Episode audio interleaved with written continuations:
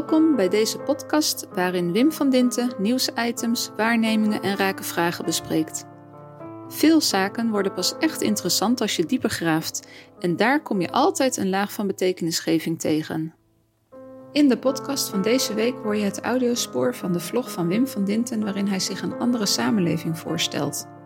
Hoe kan een samenleving eruit zien waarin jouw mogelijkheden centraal staan en evolutionaire processen ertoe doen? Een samenleving waarin wat jij voor elkaar krijgt beoordeeld wordt in de ogen van een ander, van de natuur? Wim doet een voorzet. Wanneer spreken we af? Goedemorgen, donderdag 3 juni. Ja, deze week heb ik natuurlijk weer gekeken wat er allemaal langskwam. In mijn eigen lokale omgeving, persoonlijke omgeving, media en de kranten. En eigenlijk viel me zwaar om daar een keuze uit te maken. Er is zoveel wat je, waarover je het zou willen hebben. Dus ik doe maar een keus. En een van de dingen die me dan opviel was dat er nu uh, burgerschapsonderwijs gegeven wordt om mensen uh, op te leiden tot leraar maatschappelijke inrichting of maatschappelijk werk of burgerrechten of burgerschap. Je noemt het maar. En je ziet dat die mensen die daarin bezig zijn, dat die tegen het probleem aanlopen dat ze niet meer zich vrij voelen om zaken te bespreken in de klas. Omdat ze aangepakt kunnen worden op sociale media en eh, angst hebben gekregen. Tegelijkertijd zitten er kinderen in de klas, jongeren in de klas, die het over allerlei zaken willen hebben. En die die spanning dus ook opzoeken om het te horen. En je ziet dus dat, dat, in, dat in dat spectrum um, het onderwijsstelsel vastloopt op wat er in de maatschappij speelt. En dat je er niet meer over kunt praten en over kunt hebben. Terwijl dat iets is waarvan je nou juist verwacht dat het in een democratie kan. En het zelfs in een onderwijsomgeving niet meer lukt. En, en je ziet dat de werkgevers en werknemers in de SER een akkoord hebben bereikt over een advies. En de arbeidsmarkt weer willen herinrichten met een model waarvan je je af kunt vragen of dat dan gaat werken. Want past dat model dan bij deze tijd? Het antwoord wat je al onmiddellijk kunt geven, dat het niet past bij deze tijd. Het is herstel van collectivisme, terwijl de hele wereld, zeker de westerse wereld, mensen uitgaan van zichzelf. En dat er allerlei idealen worden gesproken over de voorzitter van VNO, over mensen die uh, in de eeuwigheid uh, niet goed kunnen verdienen en die in de eeuwigheid geen zekerheid zullen hebben bij het huidige stelsel. En ik dacht, verdraaid, heeft het VNO dan ineens een totaal ander bestuur gekregen? Want ze gingen altijd eerder uit van wat voor ondernemingen uh, kenmerkend was, namelijk een beter inkomen, meer winst, besparen. Of zou het misschien zo zijn dat ze intussen erachter zijn gekomen dat een vaste baan ertoe leidt dat de werknemer minder kost dan het gevaar dat die ZZP'ers steeds hogere eisen gaan stellen die ook door de regering zouden kunnen worden gehonoreerd. En ze duurder af zijn met de ZZP'er dan met de werknemer met een vast contract. Want wat is dan ook nog een vast contract? En, en je ziet, als je er zo naar kijkt, dan zie je dat er eigenlijk zoveel is waarvan je denkt, dit, dit klopt niet.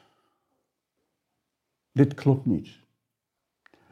Dat je er eigenlijk moe van wordt om het daarover te hebben. En je je ook heel goed voor kunt stellen dat mensen zeggen, nou, ik bemoei er niet mee, ik heb er toch geen invloed op. En ze kijken naar hun tuintje, naar hun eigen omgeving, de spellen die ze doen. De vakantie wordt belangrijk, het Europees kampioenschap, voetbal komt eraan. En te begrijpen. Daarom wil ik het vandaag eigenlijk niet hebben over al die dingen die anders zouden kunnen of moeten, maar over de samenleving die ik voor mij zie.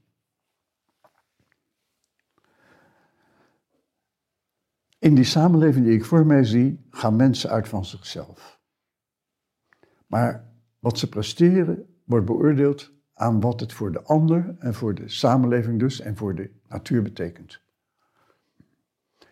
In die samenleving is er een overheid die je helpt als een keer niet lukt. Die je empowert met onderwijs en andere middelen om de mogelijkheden die je hebt tot groei te brengen. Heb je ouders die voor jou zich inspannen. Die het beste geven van wat ze hebben, omdat ze vinden dat hun kinderen zich moeten kunnen ontplooien en ontwikkelen. Die dat ook hun eigen verantwoordelijkheid vinden. Ik zag twee weken terug op Wakker Nederland op zondagmorgen een aantal mensen die vertelden dat alle mensen in het onderwijs weg moesten. En er kwam een model uit dat de overheid voor de opvoeding van de kinderen verantwoordelijk was. En de ouders waren helemaal weg uit het verhaal. En niemand zei, waar zijn de ouders gebleven? In de samenleving die ik voor mij zie, wordt die vraag gesteld aan die mensen. Waar zijn de ouders gebleven? Als je zo naar de wereld kijkt en een samenleving neerzet waarbij de mogelijkheden van mensen centraal staan en hoe wat in evolutie kan ontstaan ook kan ontstaan en evolutionaire processen door kunnen blijven lopen. En je het zo organiseert dat het specifieke van iemand in zijn omgeving ertoe doet. En niet een regel of een systeem of de winst. Dan kun je natuurlijk ook aan organisaties de eis stellen dat wanneer zij komen met een product of een manier van doen die beschadigend is voor de omgeving, dat we dat niet willen en ons er tegen verzetten en dan niet vragen om een rechtssysteem, maar samen besluiten die producten niet te kopen. Of die organisatie niet toe te laten in ons domein. In die samenleving is de leraar van de school degene die de definitie van de situatie op de school bepaalt. En in die samenleving zijn de ouders degene die in hun gezin bepalen hoe het er moet, maar wel met die beeld, zoals ik net zei, over hoe ze naar hun kinderen kijken. En in die samenleving is het recht een instelling, een instituut, dat de basisregels van de democratie vasthoudt, maar niet verder gaat en niet ingrijpt op het dagelijks leven. Het is helpend, maar niet verordenerend. Het is niet beperkend. In die samenleving die ik voor me zie, is technologie een helpende kracht, maar niet een dictaat. Is technologie iets wat jou empowert, maar niet voor jou een middel wordt om anderen dat zodat anderen jou kunnen controleren. Ik las een stukje van de voorzitter van de raad van bestuur van Microsoft. Die zei dat in 2024 we de technologie hebben die nu in de China al rondwaart. Dat je de hele omgeving van mensen kunt beoordelen. En dat de technologie het mogelijk maakt alles te beoordelen en mensen te controleren. En denk dan niet dat dat hier niet komt.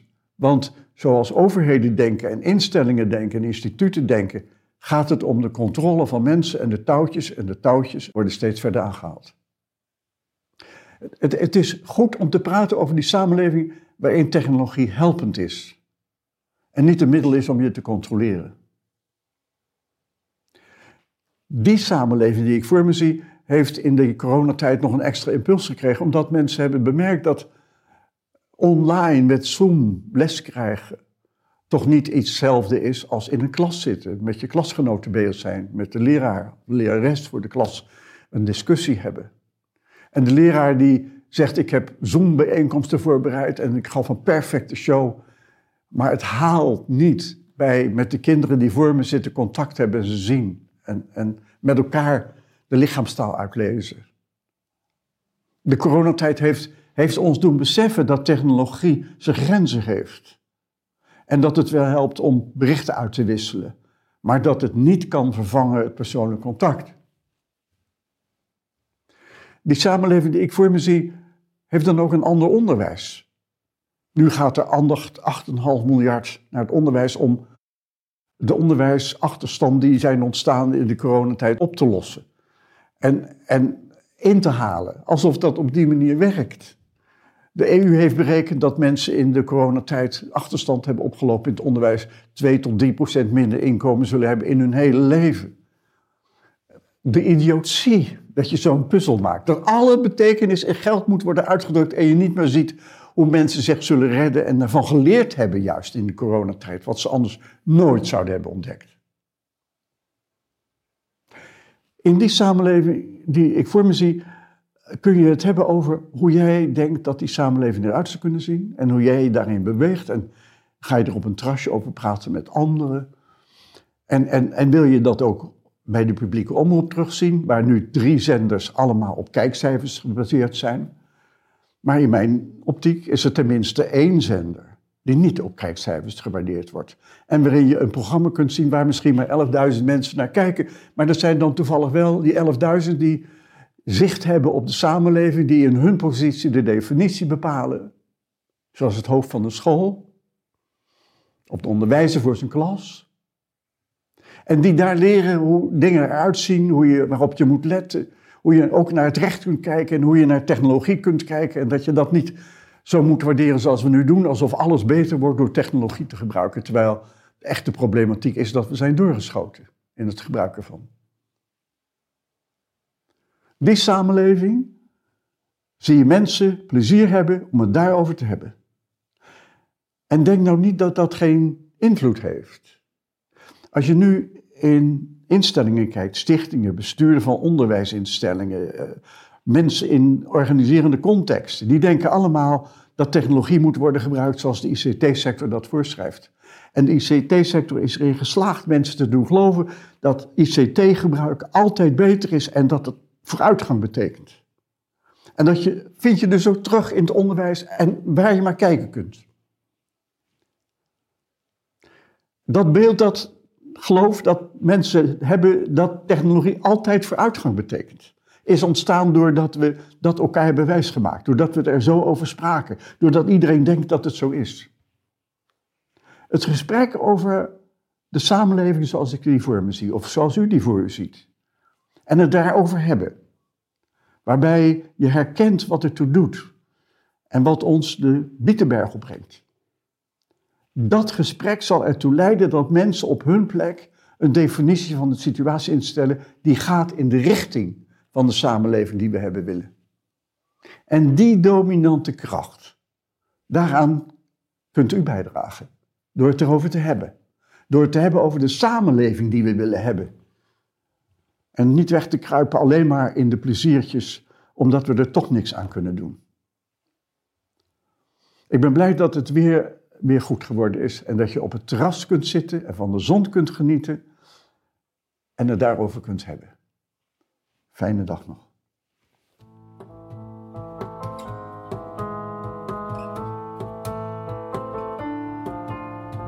Ben je nieuwsgierig geworden naar de vlog van deze podcast?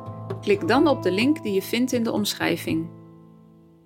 Kom je iets tegen waar we met elkaar eens grondiger naar moeten kijken? Laat het ons weten. Stuur een berichtje naar czen, of via Facebook, LinkedIn of Twitter.